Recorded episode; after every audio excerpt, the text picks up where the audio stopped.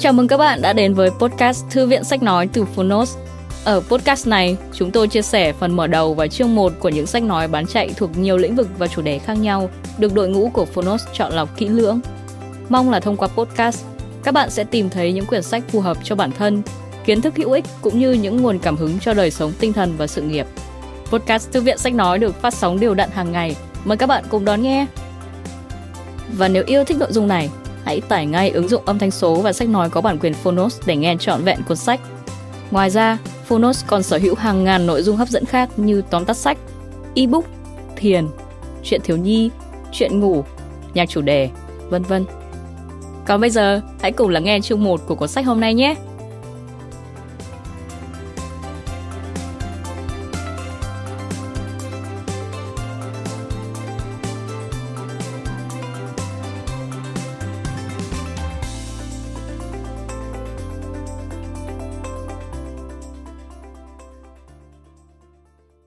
Bạn đang nghe từ Phonos.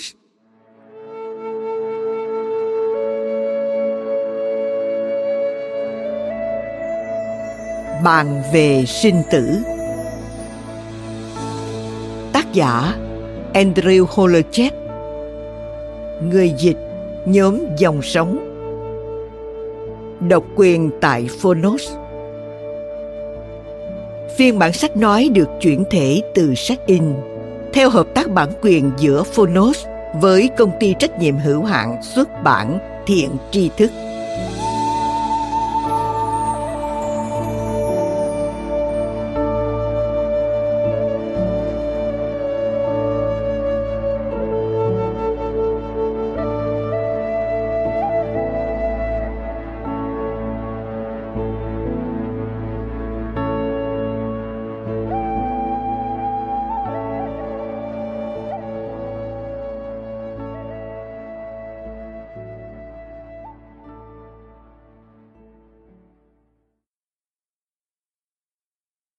Lời người dịch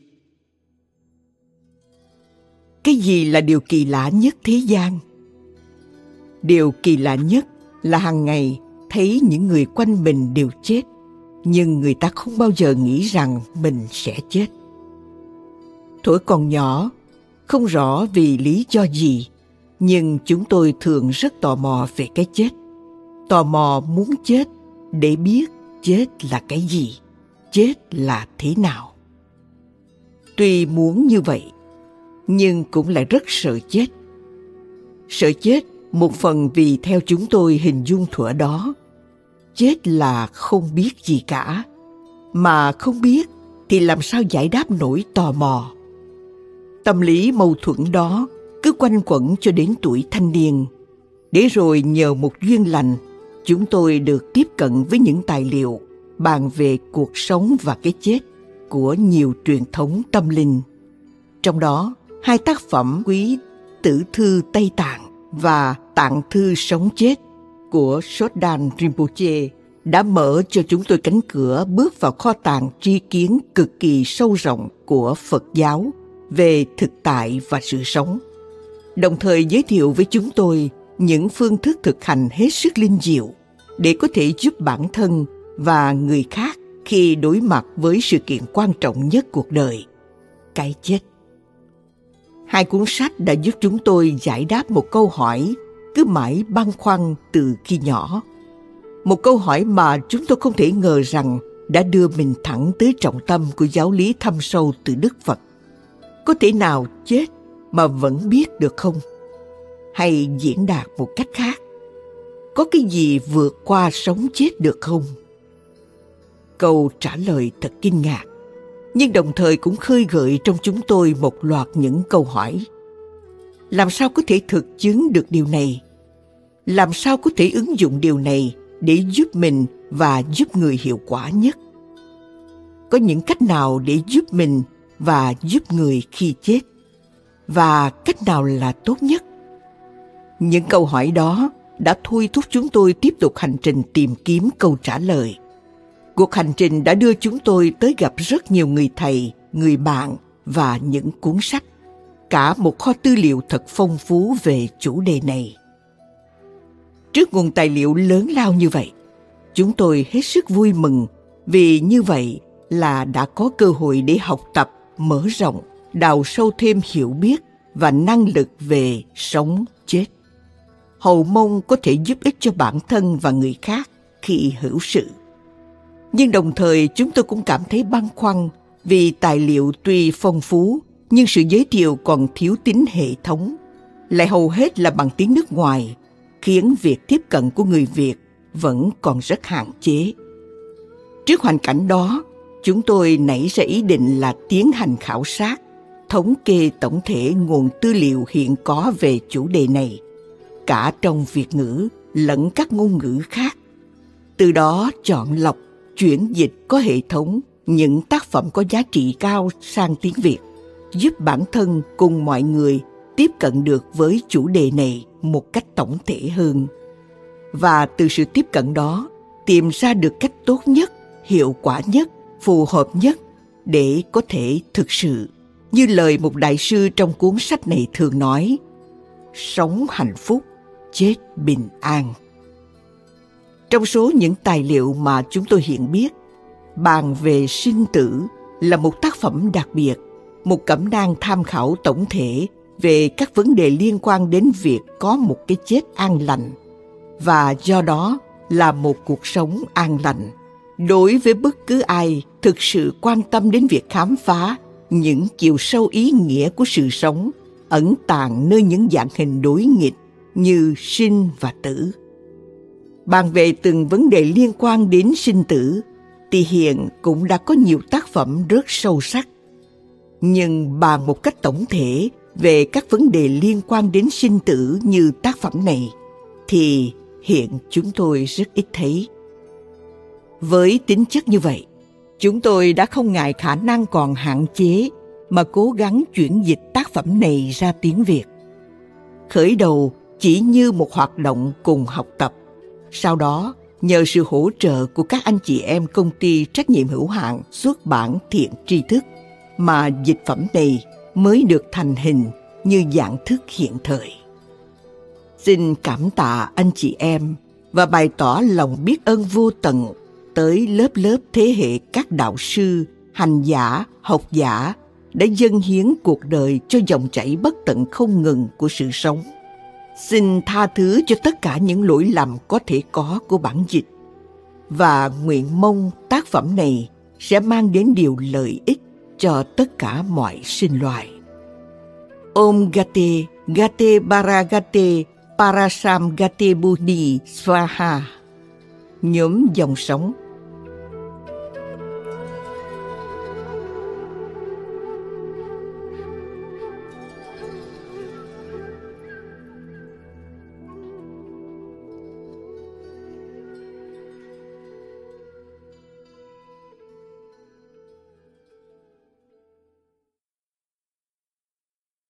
thuật ngữ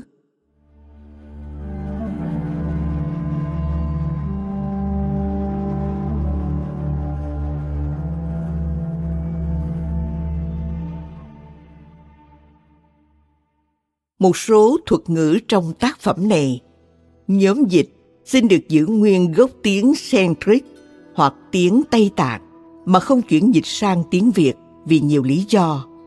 Trong đó, quan trọng nhất là bởi hiện chưa có sự thống nhất giữa các dịch giả Việt ngữ về cách dịch các thuật ngữ này. Hầu hết các tác phẩm hiện có bằng Việt ngữ về chủ đề này nói riêng và Phật giáo Ấn Tạng nói chung đều được chuyển dịch qua trung gian là ngôn ngữ phương Tây, chủ yếu là Anh ngữ. Và chính trong cộng đồng Phật học phương Tây hiện cũng chưa có sự thống nhất về cách dịch của nhiều thuật ngữ Phật học. Vì vậy, việc chỉ căn cứ vào ý nghĩa của thuật ngữ được chuyển dịch qua trung gian là ngôn ngữ phương Tây. Trong trường hợp tiếng Việt thường có một kênh trung gian nữa là tiếng Hán mà không xác định ý nghĩa của thuật ngữ trong nguyên gốc tiếng Tây Tạng hoặc Centric có thể dẫn đến một số khó khăn trong việc minh định đâu là nghĩa chính yếu, nghĩa căn bản, đâu là nghĩa phụ thuộc, nghĩa phái sinh, mà thuật ngữ truyền tải. Mời bạn xem nội dung thuật ngữ của quyển sách được đính kèm trên ứng dụng.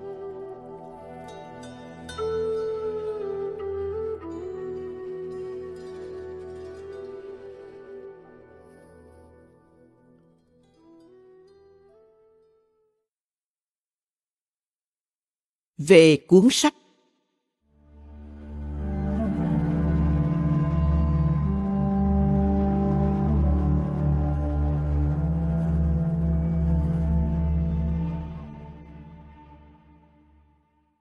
cả chúng ta đều phải đối mặt với cái chết. Nhưng có bao nhiêu người trong chúng ta thực sự đã sẵn sàng cho nó? Dù là cái chết của chính mình hay một người thân đến trước, chúng ta chuẩn bị như thế nào về tinh thần và thực tế? Trong bàn về sinh tử, andrew Holochek trình bày một loạt các nguồn tư liệu để giúp người đọc giải quyết vấn đề dai dẳng này. Phần 1 chỉ ra cách chuẩn bị tâm cho một người và cách giúp đỡ người khác trước, trong và sau khi chết.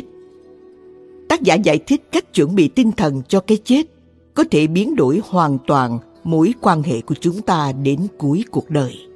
Đánh tan nỗi sợ hãi, giúp chúng ta cảm thấy cởi mở và dễ tiếp nhận để buông bỏ trong tiến trình chết.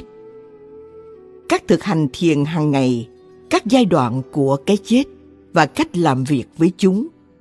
Những kinh nghiệm sau khi chết đều được trình bày chi tiết theo những cách đặc biệt hữu ích cho những người quan tâm đến Phật giáo Tây Tạng và các phương pháp tiếp cận cái chết có ý thức của Tây Tạng.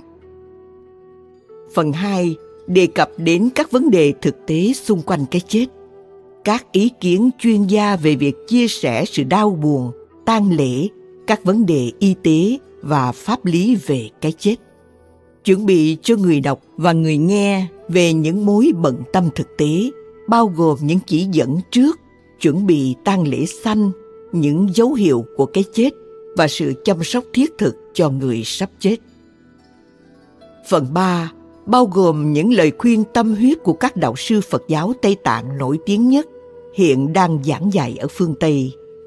Những cuộc phỏng vấn ngắn này mang đến những lời an ủi và trí tuệ chỉ dẫn cho người hấp hối và những người chăm sóc họ trong thời gian đầy thử thách này. Bàn về sinh tử dành cho bất kỳ ai quan tâm đến việc học cách chuẩn bị cho cái chết từ quan điểm của Phật giáo, cả về tinh thần lẫn thực tế. Nó cũng dành cho những ai muốn học cách giúp đỡ những người đang hấp hối, cả trong thời gian bị bệnh, khi chết cũng như sau khi chết.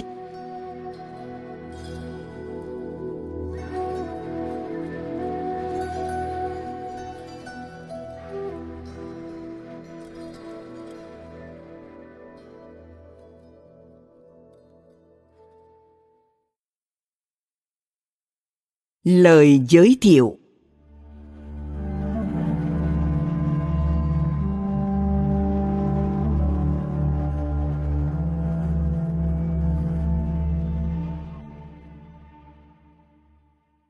cuộc sống là một vòng luân hồi của hiện hữu, một chuỗi bất tận của sinh, sống, chết và tái sinh.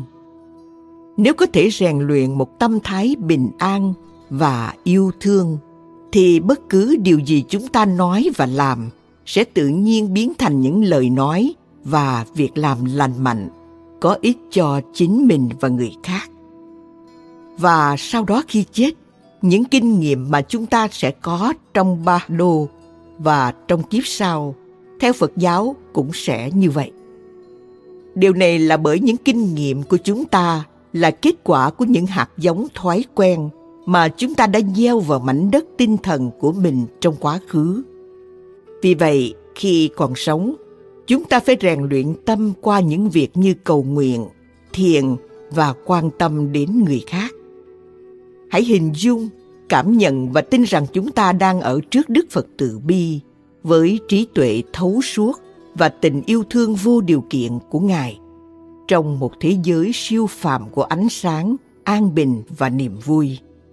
Sau đó, cất lên những lời cầu nguyện với lòng thành kính, với năng lượng của niềm vui và niềm tin lên đức phật.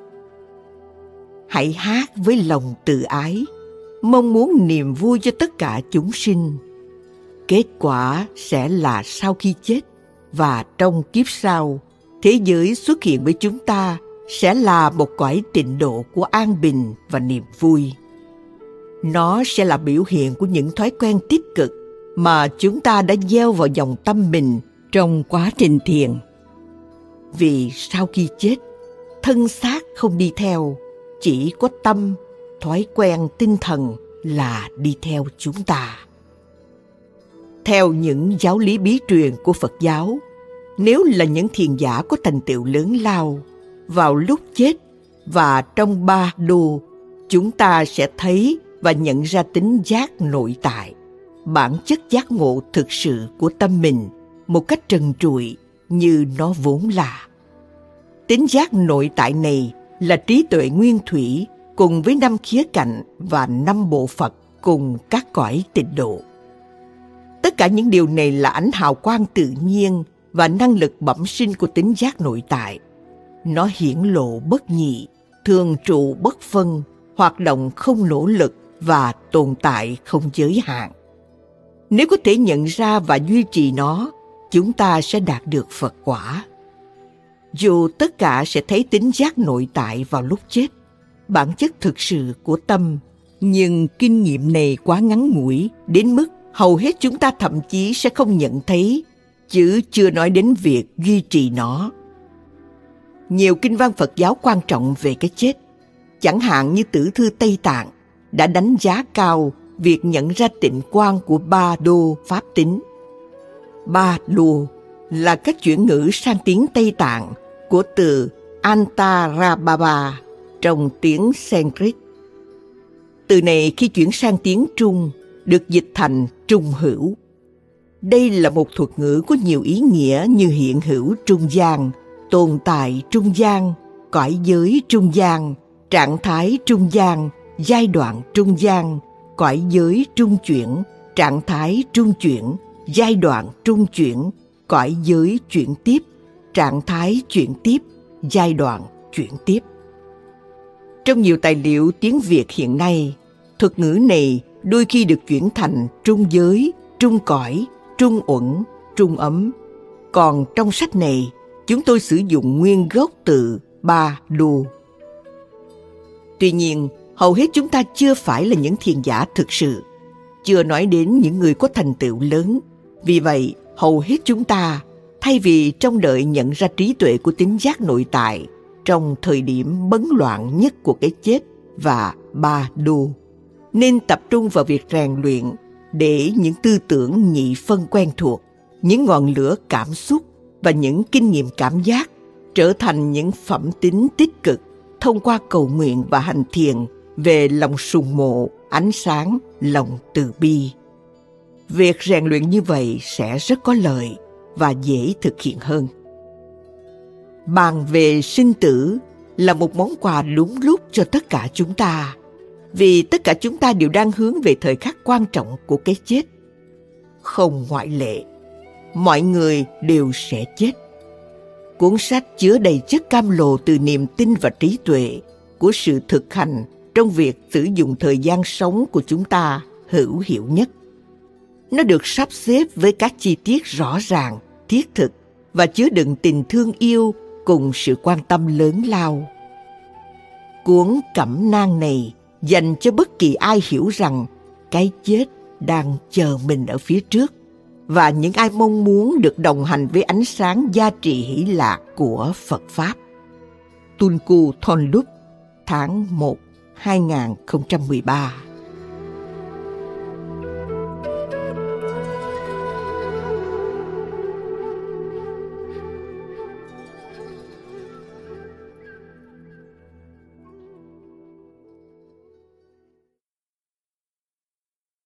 Mở đầu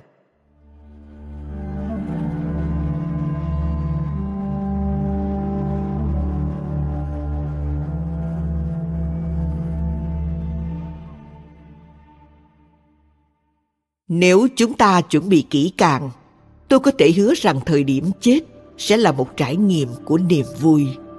Nếu chúng ta không chuẩn bị, chắc chắn đó sẽ là khoảng thời gian của sợ hãi và hối hận. Theo Anden Rinpoche, hãy luôn chuẩn bị cho cái chết và cái chết hay cuộc sống nhờ vậy sẽ ngọt ngào hơn theo William Shakespeare. Chết là một trong những trải nghiệm quý giá nhất cuộc đời. Đó thực sự là cơ hội chỉ có một lần trong đời. Nghiệp đã đưa chúng ta vào kiếp này đã cạn kiệt, để lại một phiến đá tạm thời trong sạch và nghiệp sẽ đẩy chúng ta tới kiếp sau vẫn chưa kết tinh. Điều này đưa chúng ta đến một vùng đất không người, độc nhất vô nhị, một thế giới bên ngoài mà người Tây Tạng gọi là Ba Đô, nơi tất cả các khả năng kỳ diệu đều có thể thành hiện thực.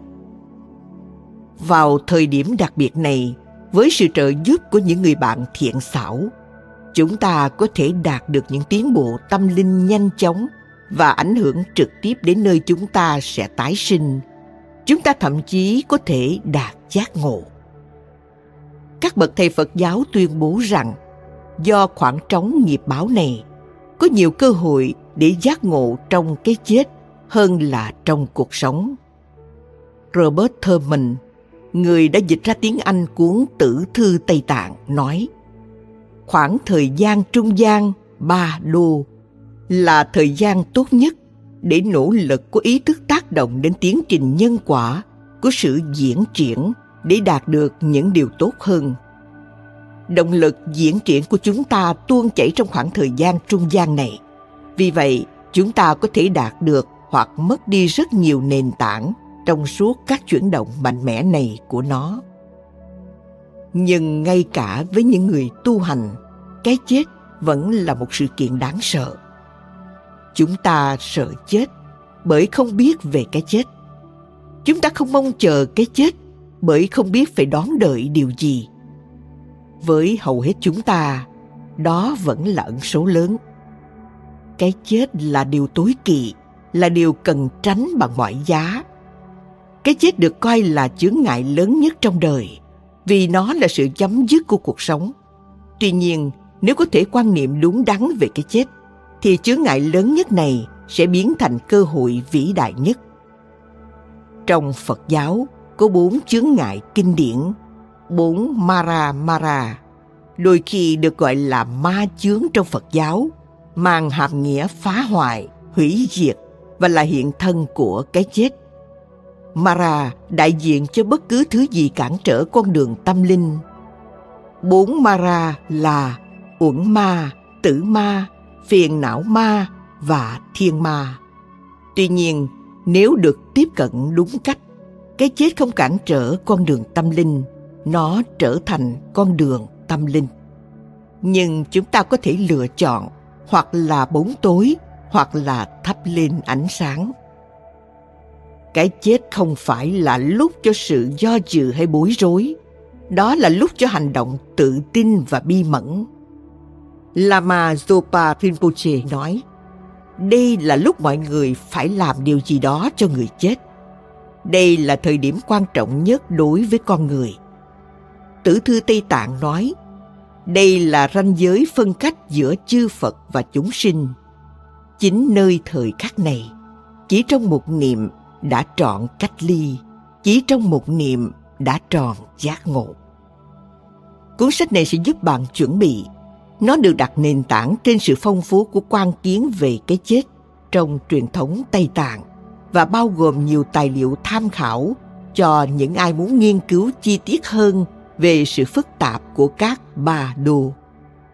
Nó là một hướng dẫn thực hành, một cẩm nang thực hành chủ yếu được chọn lọc từ các nguồn tài nguyên phong phú của Phật giáo Tây Tạng. Thời điểm của cái chết giống như lúc chào đời, là thời điểm có ý nghĩa nhất với chúng ta. Sự khởi đầu và kết thúc của cuộc đời có chung đặc trưng bởi tính dễ bị tổn thương, hoang mang và rất nhiều cơ hội. Trong cả hai trường hợp, chúng ta đang bước vào lãnh thổ mới, thế giới của người sống hoặc thế giới của người chết. Người sắp chết và những người chăm sóc họ có cơ hội để có thể tận dụng tốt nhất sự kiện vô giá này. Chúng ta sẽ khám phá những cơ hội này là gì, ý nghĩa của việc tận dụng tốt nhất thời gian này và học cách tự tin tiếp cận cái chết. Chúng ta sẽ tìm hiểu những gì cần làm và khi nào nên làm điều đó. Dù tất cả những hướng dẫn này đều hữu ích, nhưng chúng không mang ý nghĩa hạn chế trải nghiệm thiêng liêng về cái chết. Bản đồ không bao giờ là thực địa.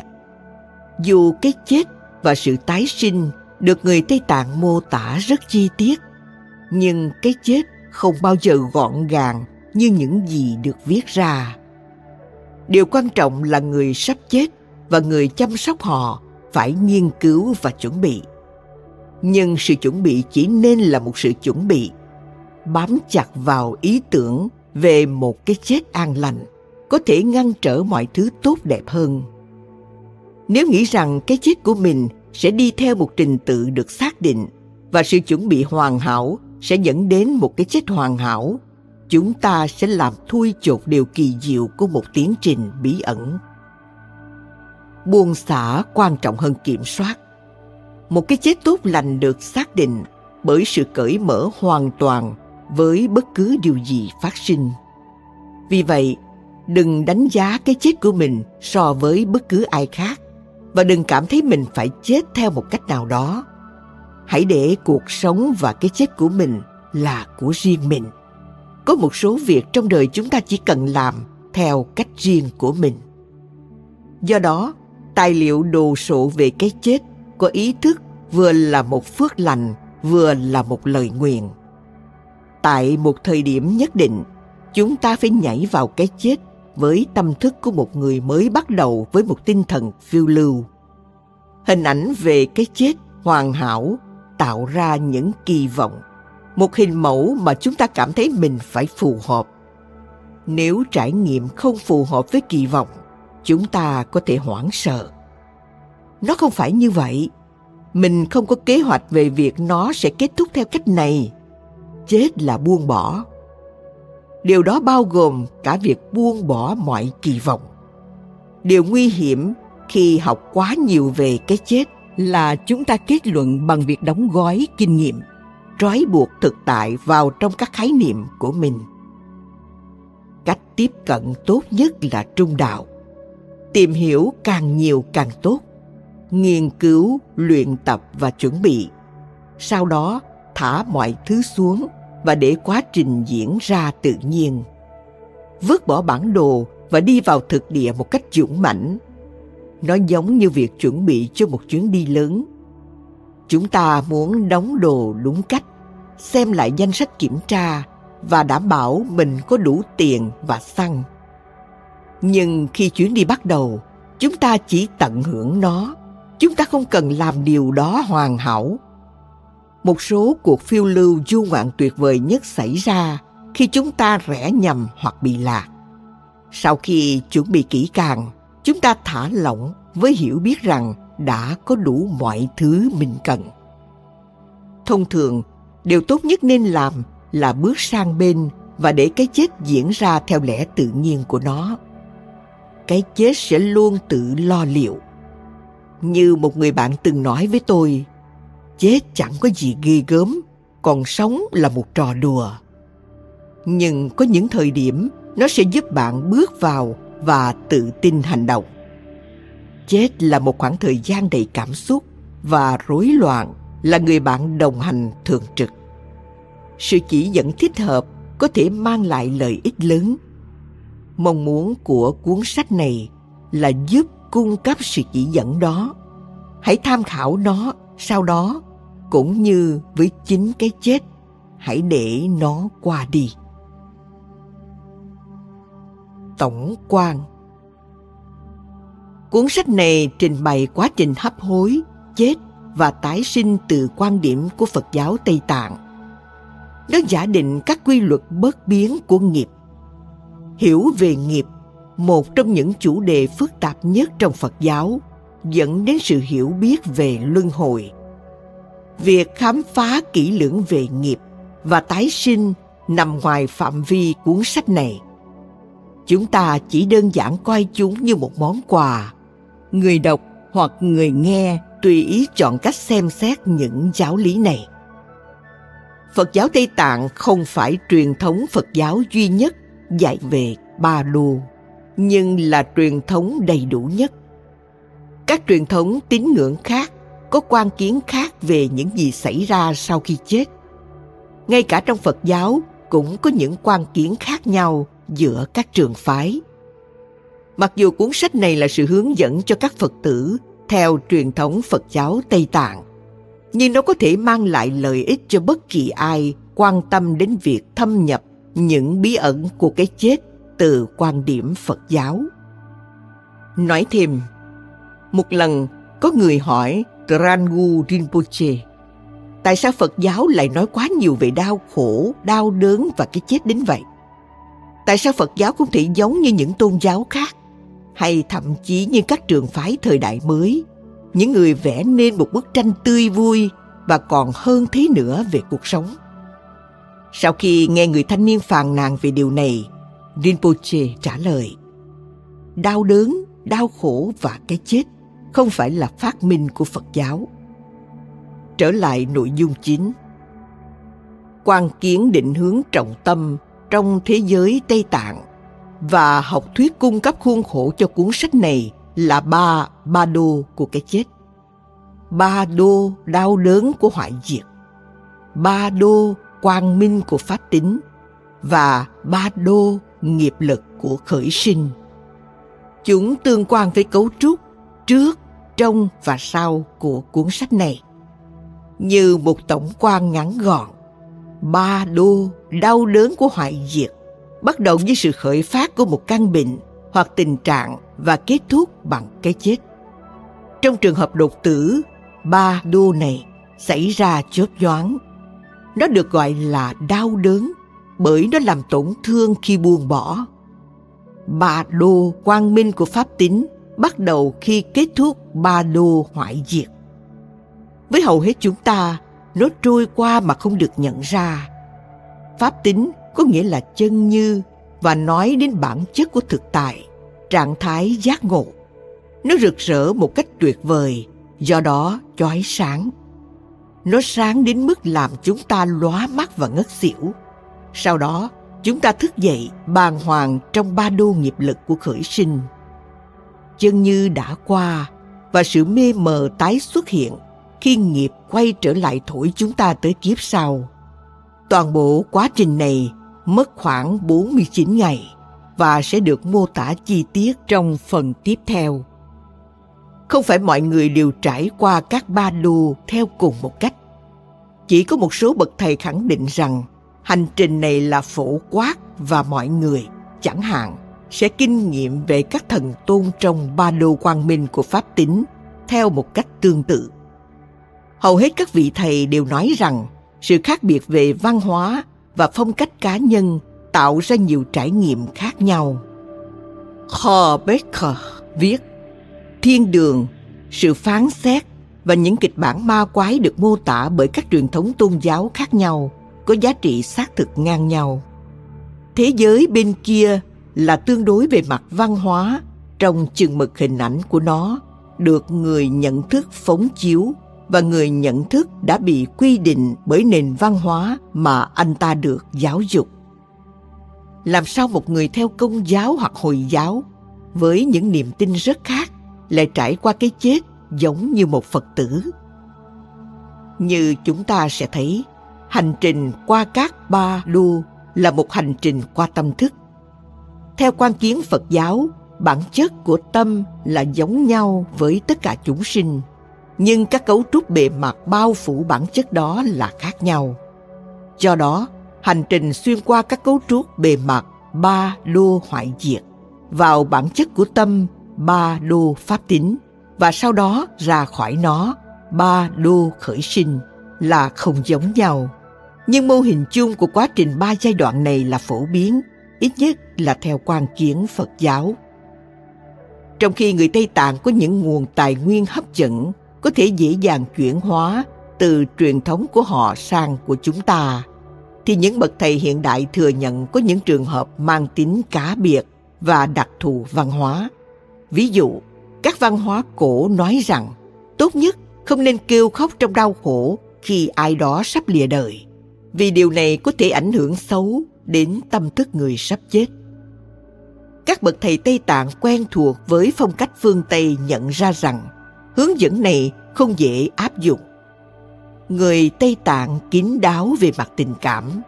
Với một số dân tộc khác, không chỉ cảm xúc được cho phép mà còn được mong đợi. Vì vậy, dù là không tốt khi điên cuồng níu giữ một người sắp chết, như chúng ta sẽ thảo luận, nhưng việc kìm nén hoàn toàn cảm xúc cũng không tốt. Vấn đề của chân lý phổ quát, so với sự biến đổi văn hóa, luôn hiện hữu bất cứ khi nào các giáo lý được chuyển từ nền văn hóa cổ đại sang hiện đại. Đây là điều mà mỗi độc giả phải vật lộn khi thâm nhập vào các tài liệu về Ba Đô. Ngay cả người Tây Tạng cũng không chấp nhận Phật giáo Ấn Độ một cách tuyệt đối mà có sự thích ứng phù hợp. Ví dụ, địa ngục nóng của Phật giáo Ấn Độ, nơi nóng như địa ngục, đã được bổ sung thêm với địa ngục lạnh của Phật giáo Tây Tạng, nơi lạnh như địa ngục.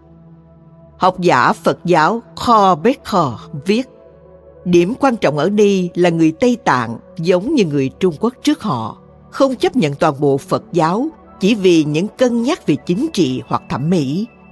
Họ chấp nhận Phật giáo trong chừng mực, nó làm sáng tỏ những tiến trình mà họ đã biết và vì nó minh họa cho những chân lý mới mà họ chưa thể nói ra. Một lưu ý cá nhân, niềm tin của tôi về tầm quan trọng của việc trình bày những giáo lý phi thường này nảy sinh từ những kinh nghiệm thoáng qua. Tôi đã hành thiền được 35 năm và đã hoàn thành khóa nhập thất truyền thống 3 năm. Tôi đã thực hành các pháp tu dưới sự hướng dẫn của một số đạo sư vĩ đại nhất trong Phật giáo Tây Tạng. Tôi vẫn còn là một người mới bắt đầu, nhưng việc dành rất nhiều thời gian để thâm nhập vào những bí ẩn của tâm mình đã cho tôi thấy sự đúng đắn của những giáo lý ba đô trong việc luyện tâm này. Hầu hết những gì sau đây đều có thể được chính chúng ta chứng minh nếu chúng ta sẵn sàng thực hiện những khám phá này cho chính mình. Niềm tin của tôi cũng được củng cố bởi 20 năm tiếp xúc với nhiều đạo sư ở Ấn Độ, Tây Tạng và Nepal. Những bậc thầy phi thường này thể hiện một sự không sợ hãi trước cái chết, đều có thể khiến người ta cảm thấy kinh ngạc. Các ngài hoàn toàn không bị lay động. Tôi ngạc nhiên trước sự tự tin, gần như vui tươi các ngài có với chủ đề ghê gớm về cái chết. Các ngài biết điều gì đó mà chúng ta không biết. Trong những nội dung tiếp theo, tôi hy vọng sẽ truyền đạt một số điều mà các ngài đã thấu tỏ qua lăng kính hiểu biết của mình. Tôi sẽ chia sẻ những gì mà truyền thống hiền hòa nhưng vô cùng mạnh mẽ này đã mang lại như một món quà quý giá cho nhân loại. Vì sao tôi viết cuốn sách này? 15 năm trước, giám đốc trung tâm thiền của tôi yêu cầu tôi dạy một lớp về cái chết. Tôi đủ hiểu biết để nhận ra sự phức tạp của ba đồ. Vì vậy, đã yêu cầu anh ấy cho thời gian để chuẩn bị. Tôi bắt đầu đọc mọi cuốn sách về chủ đề này, tham dự mọi cuộc hội thảo và hành thiền liên quan đến cái chết.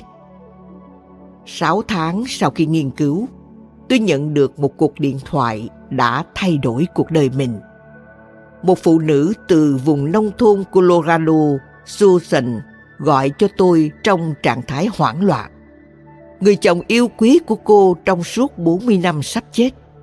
Các bác sĩ cho biết anh chỉ còn sống được vài ngày.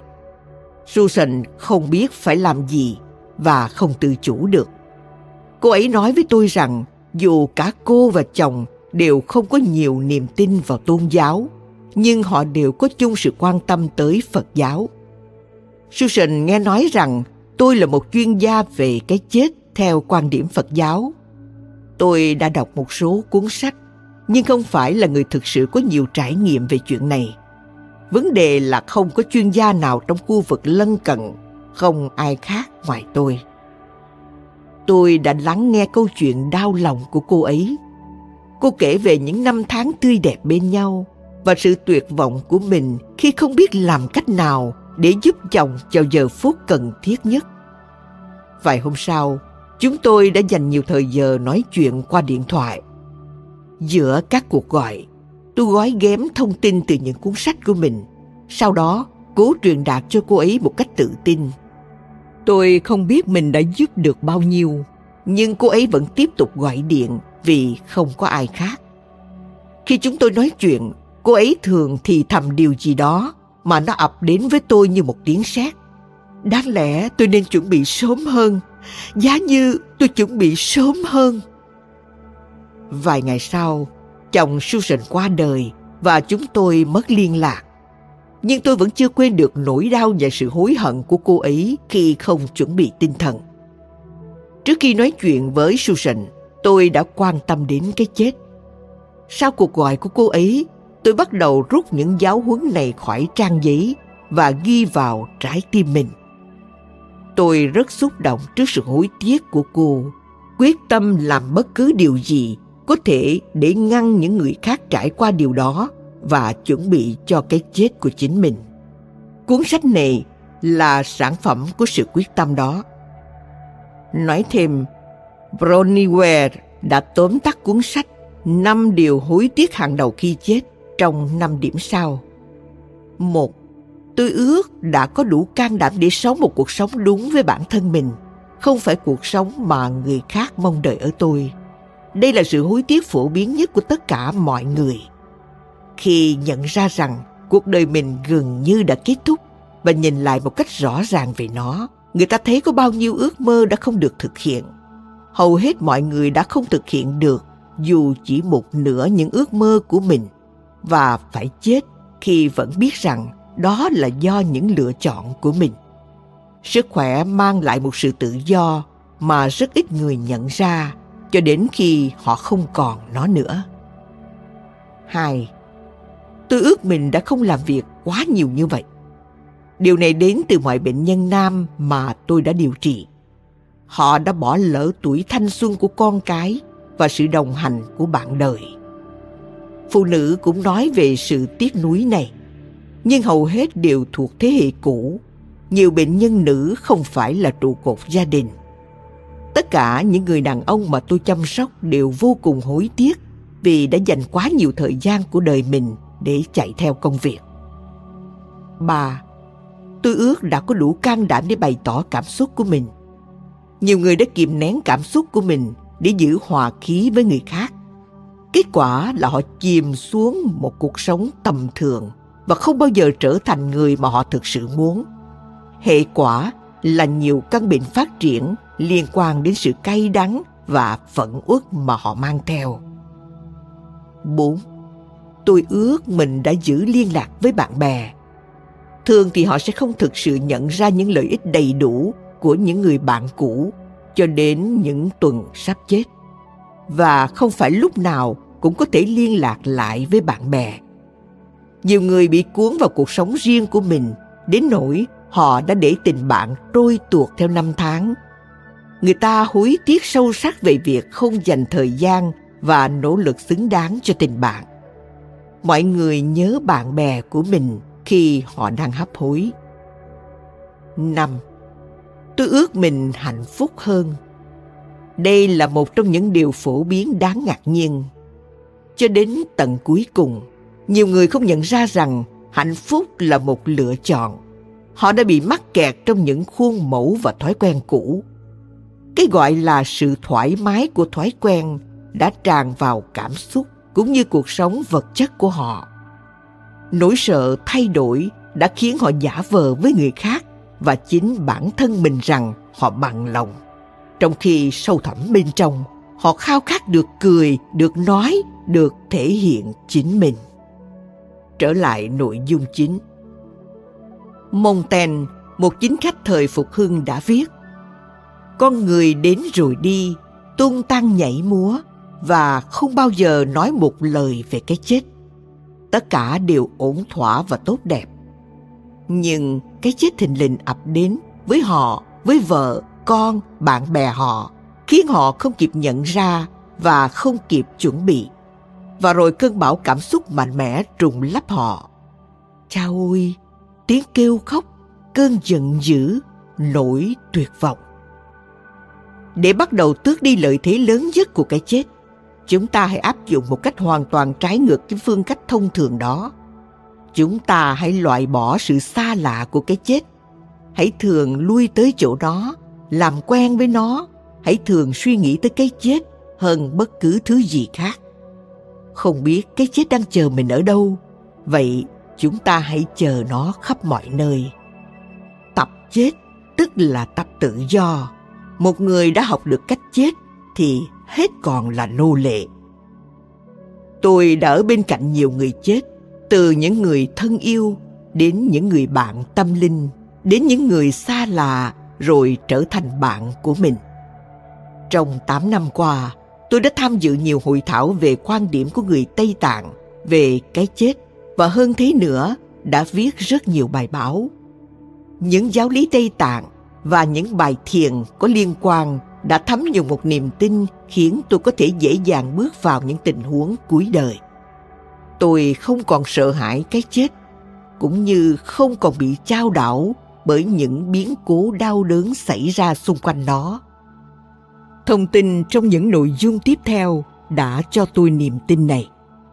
Kinh nghiệm sống xung quanh cái chết của tôi đã củng cố nó và những ân điển của các bậc thầy đã cho tôi sự tự tin để chia sẻ nó sử dụng cuốn sách này như thế nào? Cuốn sách này là một cẩm nang tham khảo toàn diện một bách khoa toàn thư về cái chết. Chủ đề được đưa ra theo một phong cách cô động và trực tiếp phù hợp với cường độ tập trung của trải nghiệm lúc chết. Nó là một tập hợp thông tin mà bạn có thể xem khi cần nhất. Cuốn sách này không cung cấp nhiều câu chuyện và giai thoại cá nhân, vì dù việc này sẽ làm cho sách dễ đọc hơn, nhưng điều đó có vẻ không hữu ích vào những lúc cần thiết. Các khía cạnh lý thuyết về ba đô rất dữ dội và rộng lớn, nằm ngoài phạm vi của cuốn sách hiện tại. Mục đích ở đây là đơn giản và thiết thực. Để dễ tiếp cận hơn, Cuốn sách này được chia thành hai phần chính, chuẩn bị tinh thần và chuẩn bị thực tế. Mỗi phần trong đó lại được chia thành những việc cần làm trước khi chết, trong khi chết và sau khi chết. Mỗi phần nhỏ hơn trong số này đầu tiên mô tả những gì cần làm cho chính mình, sau đó mô tả những gì cần làm cho người khác. Điều này cung cấp một khung sườn có thể dễ dàng tham chiếu trong bất kỳ giai đoạn nào của quá trình chết và tái sinh. Phần cuối cùng chứa đựng những lời khuyên tâm huyết từ các đạo sư Tây Tạng đang tích cực giảng dạy ở phương Tây, những viên ngọc của trí tuệ để nương tựa lúc lâm chung. Mỗi phần được xác định rõ ràng để giúp bạn tìm thấy thông tin cần thiết. Nếu quan tâm đến những việc cần làm cho bản thân, hãy nghe những phần đó nếu quan tâm đến những việc cần làm cho người khác hãy nghe những phần đó một số người quan tâm đến việc chuẩn bị tinh thần những người khác quan tâm tới khía cạnh thực tế.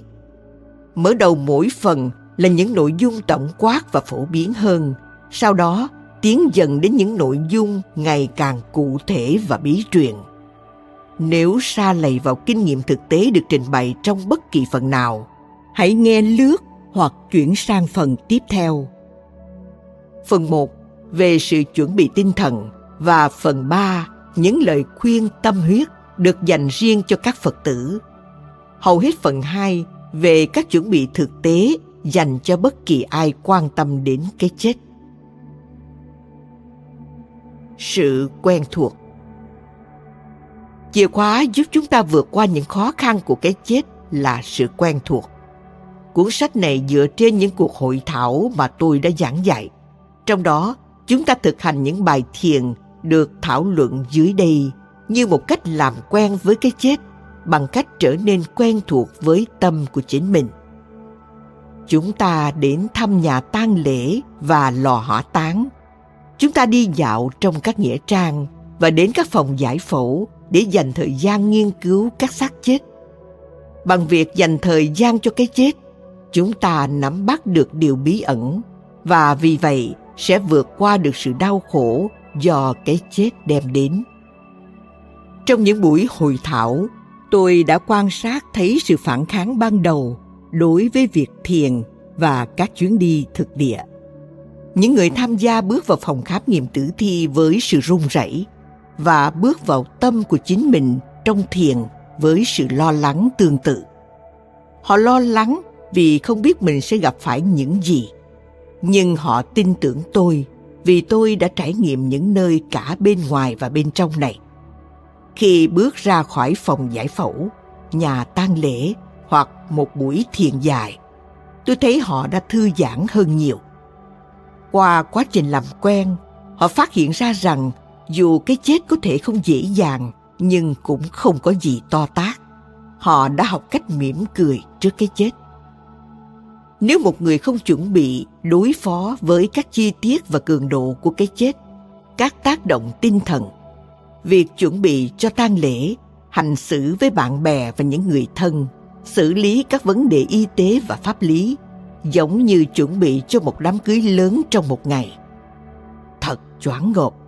Nếu giải quyết được một số chi tiết bây giờ, bạn có thể thư giãn vào lúc chết và thư giãn là hướng dẫn tốt nhất cho cái chết thư giãn được sinh ra từ quen thuộc bạn có thể thấy mình đang tham khảo cảm năng này khi cái chết ập đến nhưng việc đọc nó trước khi điều đó xảy ra sẽ giúp bạn chuẩn bị cho việc này Sajjan Rinpoche đã tóm tắt tinh thần của cuốn sách này như sau. Điều quan trọng giờ đây là một cái nhìn giác ngộ về cái chết, và cái chết cần được giới thiệu trên toàn thế giới ở tất cả các cấp độ học vấn. Trẻ em không nên được ngăn che khỏi ý niệm cái chết mà nên được giới thiệu khi còn nhỏ về bản chất thực sự của cái chết và những gì chúng có thể học được từ nó. Tại sao không giới thiệu kiến thức này dưới những hình thức đơn giản nhất cho tất cả các nhóm tuổi? Kiến thức về cái chết về cách giúp đỡ người hấp hối, về bản chất thiêng liêng của cái chết và hấp hối cần được cung cấp cho mọi tầng lớp trong xã hội. Nó nên được giảng dạy, chuyên sâu và với trí tưởng tượng thực tế trong các trường học, cao đẳng và đại học.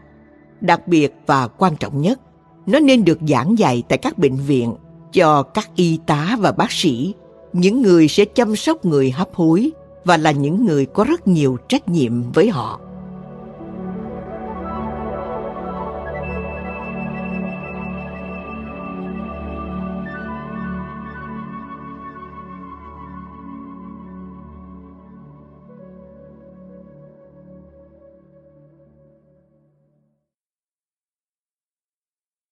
Phần 1 Chuẩn bị tinh thần.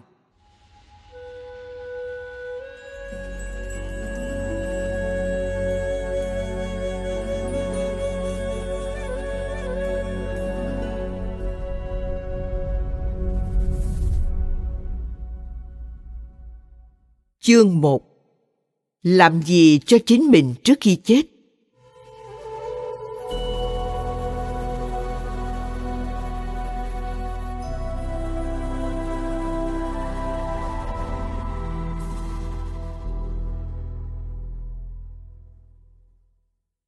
Dù sẽ chết ngày mai, hãy rèn luyện tối nay. Theo Sakyon Mipham Rinpoche với một người đã chuẩn bị và rèn luyện chết không phải sự thất bại mà là sự chiến thắng thời khắc đỉnh cao và vinh quang nhất cuộc đời theo Sajjan Rinpoche sống tốt một đời học để buông bỏ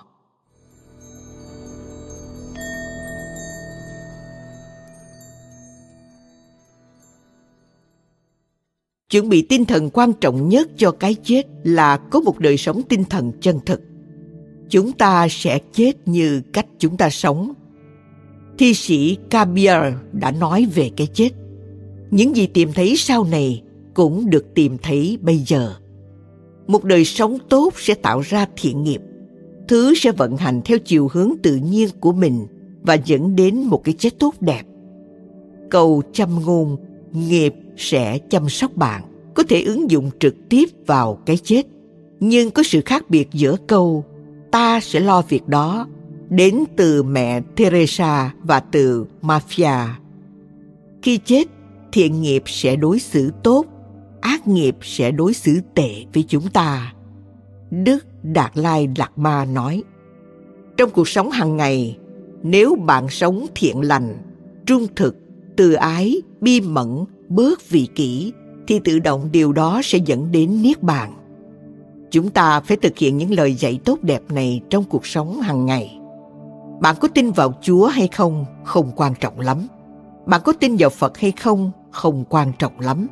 Là một Phật tử, bạn có tin vào tái sinh hay không không quan trọng lắm. Bạn phải sống một đời sống thiện lành. Trong tôn giáo giản dị của tôi, yêu thương là then chốt. Nói thêm, Bohichita, tức tâm Bồ Đề, có nghĩa là tâm giác ngộ, trái tim của Phật giáo Đại Thừa.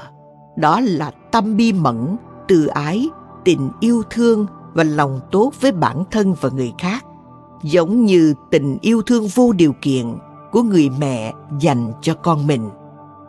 Bohichita thể hiện tình yêu thương này với tất cả chúng sinh. Diogo Khayensi Yangsi Rinpoche nói, nếu đặt tất cả lời dạy của Đức Phật vào một câu, thì đó là hãy giữ một trái tim tốt lành. Trở lại nội dung chính. Về căn bản, nghiệp là thói quen. Đó là động lực của các hành động lặp đi lặp lại thành thói quen. Phát triển nhiều thói quen tích cực nhất có thể sẽ mang lại nhiều lợi ích nhất cho chúng ta. Trong kinh Mahanama, Đức Phật nói, giống như dầu dâng đến đỉnh một bình nước đầy đức hạnh, lòng tốt, niềm tin hay sự rộng lượng của bạn sẽ lên đến đỉnh cao và đó là điều sẽ đưa bạn tới điểm đến tiếp theo của mình. Thực hành tâm thiện hay tâm bồ đề là tinh túy của một cuộc đời tốt đẹp và là thói quen tốt nhất. Tâm bồ đề, một trái tim tràn đầy tình yêu và tình thương, cũng là tinh túy của một vị Phật. Nó thanh lọc nghiệp ác và tích lũy nghiệp lành. Lama Zopa Rinpoche nói, điều chính yếu là thực hành tâm Bồ Đề. Chết với tâm Bồ Đề là cách tốt nhất để chết. Hãy cố gắng đạt đến điểm mà cảm xúc mặc định của bạn là tâm Bồ Đề. Nói cách khác, phản xạ tự động của bạn với các tình huống trong cuộc sống, đặc biệt là những tình huống khó khăn là gì? Bạn có nghĩ về bản thân không? và làm thế nào bạn có thể được lợi hoặc thoát khỏi một tình huống hay bạn nghĩ về người khác và bạn có thể giúp họ bằng cách nào tiến bộ trên con đường và một dấu hiệu cho thấy bạn đã chuẩn bị tốt cho cái chết là khi người trước chuyển thành người sau, khi bạn mặc định không vị kỷ mà trở nên vị tha. Nếu không chắc chắn phải làm gì trong một tình huống, chỉ cần mở rộng trái tim và yêu thương. Đây là sự rèn luyện tâm bồ đề. Trở thành một người tốt và giúp đỡ người khác sẽ tạo ra động lực giúp bạn nhẹ nhàng vượt qua các ba đô. Điều này rất quan trọng bởi hầu hết các thực hành mà chúng ta sẽ thảo luận là những pháp thiền mà những người không phải phật tử sẽ không bao giờ gặp phải. Phật tử không phải là những người duy nhất có thể có một cái chết an lành hoặc chuẩn bị chu đáo. Bất cứ ai sống với lòng tốt chân thật sẽ được chăm sóc bởi sức mạnh của lòng tốt đó.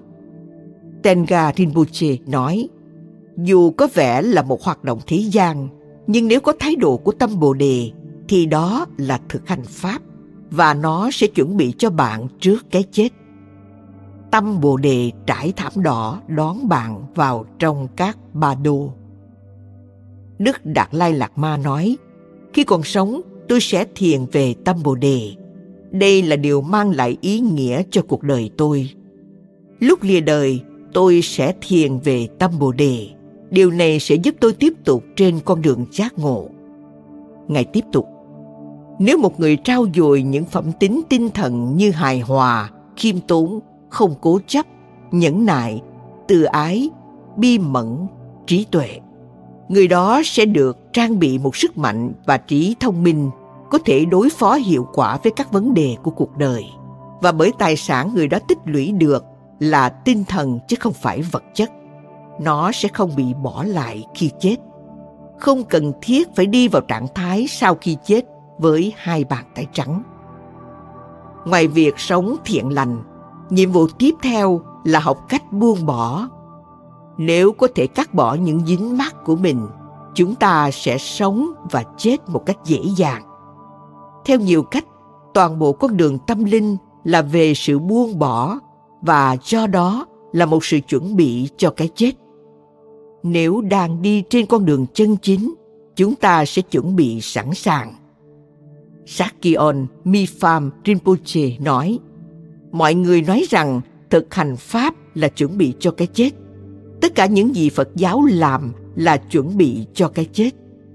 Chúng ta đang chuẩn bị cho bản thân rất nhiều. Sẽ có rất nhiều điều để nói về sự buông bỏ trong suốt cuốn sách này. Những thực hành sau đây nhiều trong số đó là thiền hàng ngày, có lợi nhất cho cái chết. Chúng được trình bày với sự phân bố theo tính chất, từ phổ biến đến bí truyền. Vấn đề không phải là mọi pháp thiền đều cần phải thực hành, mà điều này chỉ ra rằng bạn có thể chuẩn bị được bao nhiêu. Những thực hành này cũng chỉ ra rằng việc thiền hàng ngày đang giúp bạn chuẩn bị. Nếu một thực hành có vẻ quá huyền bí đừng lo lắng.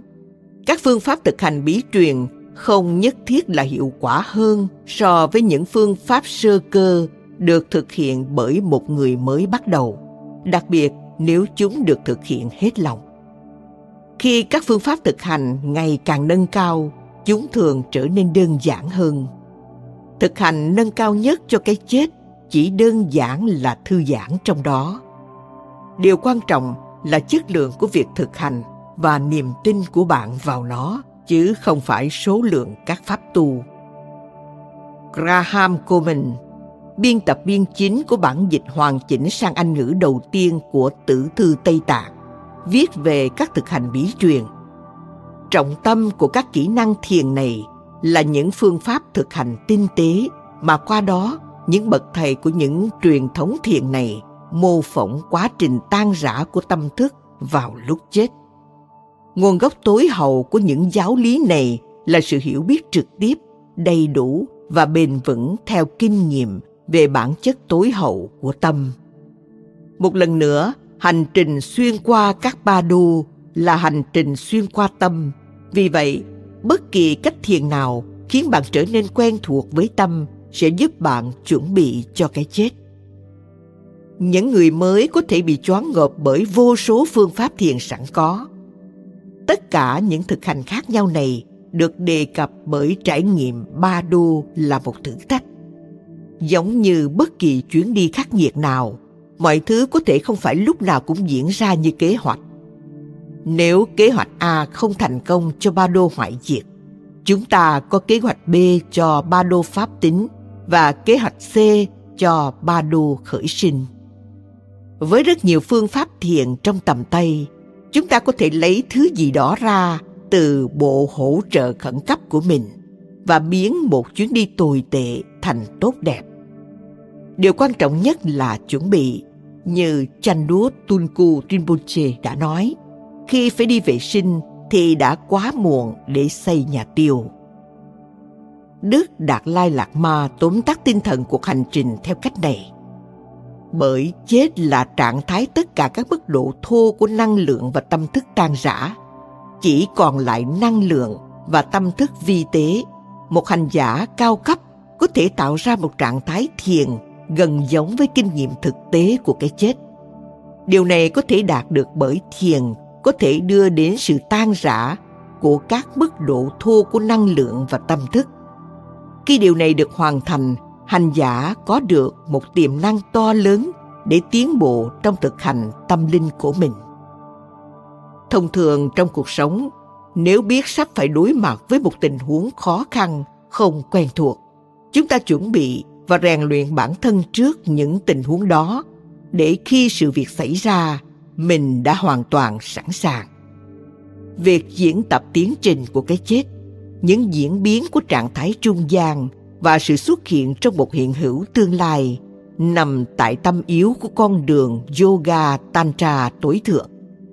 Những thực hành này cũng là một phần trong quá trình luyện tập hàng ngày của tôi, và bởi điều này, tôi phần nào cảm thấy phấn khích khi nghĩ về kinh nghiệm chết.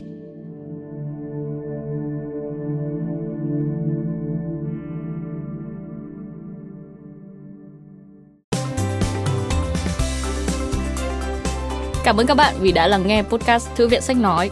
Podcast này được sản xuất bởi Phonos, ứng dụng âm thanh số và sách nói có bản quyền dành cho người Việt. Hẹn gặp lại các bạn ở những tập tiếp theo.